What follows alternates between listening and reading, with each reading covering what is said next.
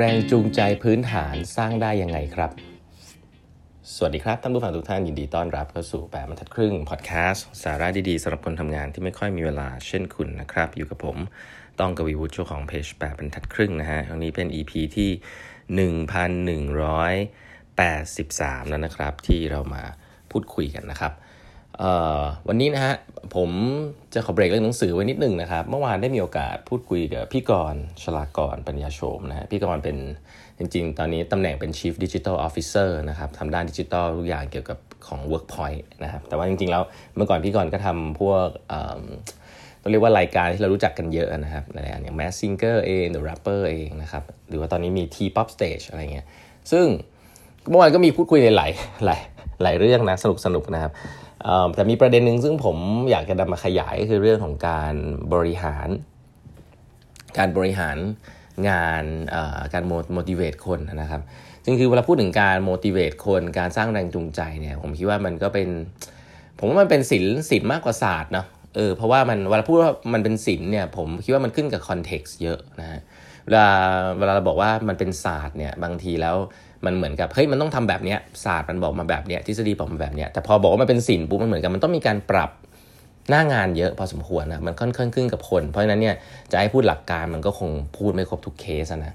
แต่นี้ผมก็เอาเอาหลักการง่ายๆมามามาฝากรีมายทุกๆ คนแล้วกันนะครับว่ามีหลักการหนึ่งซึ่งผมก็ใช้อยู่เรื่อยๆเนาะแล้วมันก็มันก็ค่อนข้างที่จะจะจะยิ่งมากตรงมากขึ้นเรื่อยๆ ในโลกยุคนี้แล้วกันนะ มันไม่ได้หลักการที่ใหม่อะไรมากครับหลักการนี้เนี่ยคนพูดเนี่ยคือแดเนียลพิงค์นะครับว่าเวลาคุณจะสร้างแรงจูงใจให้คนเนี่ยมันมีอะไรที่มีความสำคัญบ้างนะครับแล้วก็มันใช้กับเด็กรุ่นใหม่ๆได้ค่อนข้างเยอะและการนี้เนี่ยมีตัวสอน 3 ตัวด้วยกันนะฮะคือ AMP นะ AMP AMPM เนี่ยนะฮะตัว A ตัวแรกนะครับคือ autonomy นะครับ autonomy เนี่ยแปลเป็นภาษาไทยก็คือ การให้อิสระแหละนะฮะออโต้อะการให้อิสระนะ เพราะว่าไม่ไม่มีใครหรอกครับที่อยากจะโดนหัวหน้าออโตโนมีเนี่ยผมว่าตรงข้ามกับคำว่าไมโครแมネจนะครับไมโครแมネจคือเฮ้ยทำอะไรอยู่อะเฮ้ยทำเอาทำคือทำอะไรนิดนึงก็ต้องโดนแบบแบบเหมือนโดนจ้องจ้องอยู่ตลอดเวลาใช้คำนี้แล้วกัน ถ้าคุณเป็นหัวหน้าที่แบบอยากทำไม่ทำไม่รู้นะแต่คุณรู้สึกคุณอยากจะจ้องลูกน้องอยู่ตลอดเวลาเชื่อนะลูกน้องรู้สึกได้นะครับ เหมือนโดนมองอยู่ตลอดเวลา หัวหน้าไม่อยู่ก็ยังรู้สึกเลยว่า เฮ้ยเดี๋ยวเขามองเราอยู่เขาจะโทรมาหรือเปล่าอะไรเงี้ยนี่คือไมโครเมเนจนะฮะออโตนมีคือการที่เราให้เป้าหมายภาพใหญ่ไปแล้วเหมือนกับเราบอกว่าเราจะไปเชียงใหม่ ที่เหลือน้องจะทำไงเรื่องของเธอ อย่างเงี้ยเออจะนั่งเครื่องบินจะขับรถจะอะไรไม่รู้ แต่ว่าจะไปเชียงใหม่นะภายในเวลาเท่านี้ เจอกันตอนนี้จบนะ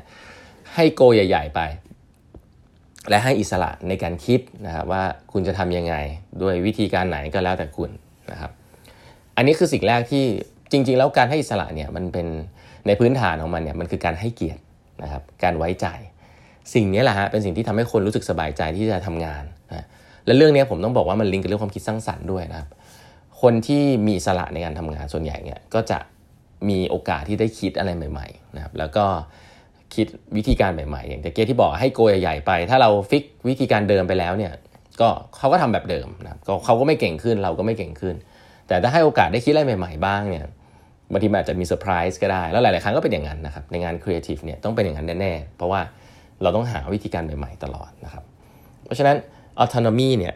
ย้ำอีกทีหนึ่งว่าสำหรับผมเนี่ยตัวนี้สำคัญมากนะครับมันอาจจะฟังดูแบบกว้างๆนะให้อิสระปล่อยไปเลยหรือเปล่าจริงๆ คือไม่ใช่มันคือการให้เกียรตินะครับแล้วก็มีการไว้ใจ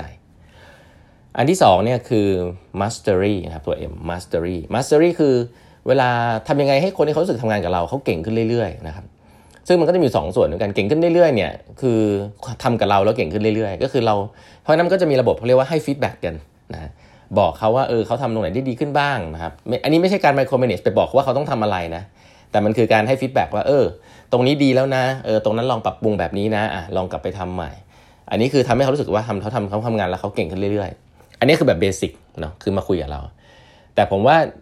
การทำงานยุคนี้เนี่ยมันไม่ใช่มันแบบนี้หมดไม่ได้ คุยกับเราแล้วเก่งขึ้นเนี่ยไม่ใช่นะฮะอย่าเข้าใจผิดว่ามันเป็นวิธีเดียว อีกวิธีหนึ่งคือการที่ทำให้เขามีสภาพแวดล้อมนะมีเพื่อนร่วมงานที่เก่งครับเพราะงั้นจริงๆแล้วถ้าคุณรีครูดคนเก่งเข้ามาเยอะๆเนี่ยข้อ 2 คุณได้อัตโนมัติฮะเพราะว่าคนทำงานเขาจะเลสเปกซึ่งกันและกันนะครับแล้วเขาก็จะรู้สึกว่าเขาเก่งขึ้นจากการที่เขาเนี่ยได้เจอเพื่อนร่วมงานที่เก่งเคยเคยเคยเจอไหมเหมือนกับเราอยู่ในทีมฟุตบอลที่แบบเก่งอะแล้วเราก็รู้สึกว่าเราจะเป็นแชมป์อะแต่เรายังไม่เก่งนะ เราเก่งประมาณนึงเราโชคดีที่เราเข้ามาอยู่ในทีมนี้เราจะพัฒนาตัวเองนะครับเราอยากจะทำงานหนักเราอยากจะตั้งใจ เพราะว่าเราไม่อยากให้เพื่อนผิดหวังนะครับแล้วเราก็จะเก่งขึ้นเรื่อยๆนะครับเพราะฉะนั้นถ้าเขาล้อมรอบด้วยคนเก่งเนี่ยก็จะเป็นวิธีหนึ่งที่สำคัญมากเลยในการ motivate คนนะครับแต่มันใช้ได้ในการ motivate คนเก่งด้วยนะถ้าเป็นคนแบบเด็กๆ แบบคนที่แบบเฉยๆอะ่ะไม่ได้ตั้งใจทำงานมากอะไรเงี้ยบางทีก็ก็จะเสียกำลังใจนะครับเขาอาจจะไม่เหมาะที่อยู่ A team นะผมใช้คำนี้ ก็อาจจะต้องไปอยู่กระบวนการที่เป็น process แล้วก็ micro manage ก็ก็แล้วแต่นะมันก็มันก็ไม่ได้เหมาะกับทุกคนนะแต่ AMP เนี่ยคือเหมาะกับทีมที่เป็น A team แบบมุ่งไปข้างหน้าจริงๆนะครับเพราะฉะนั้น mastery สำคัญนะถามลูกน้องว่าเขารู้สึกว่าเขาเก่งขึ้นหรือเปล่านะครับเขารู้สึกว่าเขาพัฒนาตัวเองหรือเปล่า อันนี้คือสำคัญนะครับแล้วก็ข้อสุดท้ายนะครับ ข้อสุดท้ายเนี่ยจะพูดถึงกันเยอะเลยในในในคนยุคนี้นะก็คือ purpose นะตัว P purpose ทำไปทำไมนะครับ แน่นอนแหละทำเพื่อเงินอยู่แล้วนะอันหนึ่งก็คือทำเพื่อแรงเลี้ยงชีพนะเลี้ยงชีพเนี่ยผมว่า อย่าบอกว่าคนที่มาสมัครงานไม่สนใจเรื่องเงินเดือนเลยนะครับแต่ว่าแค่ว่าช่วงนี้ผมว่าโอกาสมันเปิดกว้างสำหรับงานบางอย่างนะที่มันเหมือนกับมีความต้องการอะไรเงี้ยพวกงานทางด้านครีเอทีฟงานทางด้านดิจิทัลอะไรเงี้ยก็จะมีตัวเลือกเยอะขึ้น เพราะฉะนั้นตัว Purpose เนี่ยก็เป็นตัวที่เสริมเข้าไปว่าเออนอกจากเงินเดือนที่คุณจะได้แล้วนะไอ้ Product หรือว่าธุรกิจที่บริษัททำอยู่เนี่ยมันมีประโยชน์นะ มันเป็นมันมันทำให้คนดีขึ้นอย่างไร สิ่งเหล่านี้เขาจะต้องรู้ว่าเขามาทำงานทำไมทุกวันนะไม่ใช่ว่าอย่างเรื่องทุกวันนี้ถ้าเกิดคุณทำธุรกิจที่เกี่ยวกับทำลายสิ่งแวดล้อมมากๆอย่างเงี้ยพนักงานรุ่นใหม่ก็ไม่ค่อยอยากทำแล้วนะฮะเพราะว่าเขาไม่รู้จะไปบอกเพื่อนเขายัางไง เพราะว่าคนรุ่นใหม่ก็จะมีเขาเรียกว่า environment conscious มากนะครับเรานึกภาพดิออกไปบอกเพื่อนว่าทำงานบริษัทที่แบบทำร้ายสิ่งแวดล้อมมากนะทำให้สังคมมันแย่ลงนะมันมีธุรกิจแบบนั้นจริงๆนะครับ แล้วก็ไม่ได้ผิดด้วยนะเพราะในยุคก่อนมันเป็นอย่างนั้นอะ เศรษฐกิจมันโตแบบนั้น แต่ตอนนี้มันยุคที่แบบมันนิ่งแล้วมันเริ่มดีขึ้นบ้างแล้ว ก็เลยต้องมา concern เรื่องพวกนี้ ซึ่งซึ่งผมไม่คิดว่าคนรุ่นใหม่พูดกันพวกนี้เพราะฉะนั้น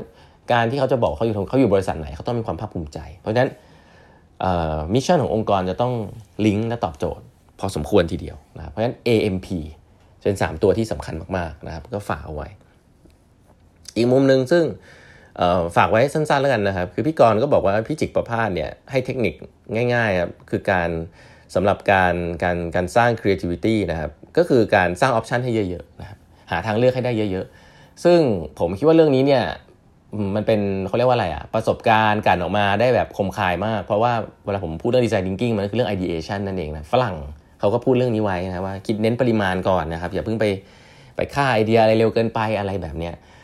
แต่ว่าเนี่ยเวลาเราฟังคนระดับตำนานแบบพี่จิกประพาสเนี่ยที่แกเป็นผู้กับผู้ร่วมก่อตั้ง Workpoint เนี่ยผมก็เข้าใจได้เลยว่าแบบมันมันก็เป็นอย่างนั้นจริงๆนะครับ เพราะฉะนั้นเราการเราอย่าเพิ่ง kill ไอเดียกันเร็วเกินไป เราเราอยากได้ option เยอะๆ ทางเลือกเยอะๆนะครับเสนอทางเลือกกันเยอะๆ แล้วเราก็อาจจะได้ของที่ดีออกมานะครับ โดยที่ของที่เราไม่เลือกก็ก็ไม่ใช่ของที่ไม่ดีนะ มันแค่เป็นหนทางสู่ของที่ดีที่เราค่อยๆพ่นมันออกมานะครับ เพราะฉะนั้น concept ของเรื่องการการครีเอทีฟเนี่ยก็ ก็เอาไปใช้ง่าย ๆ เลยนะครับก็สร้างทางเลือกให้ได้เยอะๆนะครับ วันนี้เวลาหมดแล้วนะฮะฝากกด subscribe แปดบรรทัดครึ่ง podcast ด้วยนะครับ แล้วเราพบกันใหม่วันพรุ่งนี้นะครับ สวัสดีครับ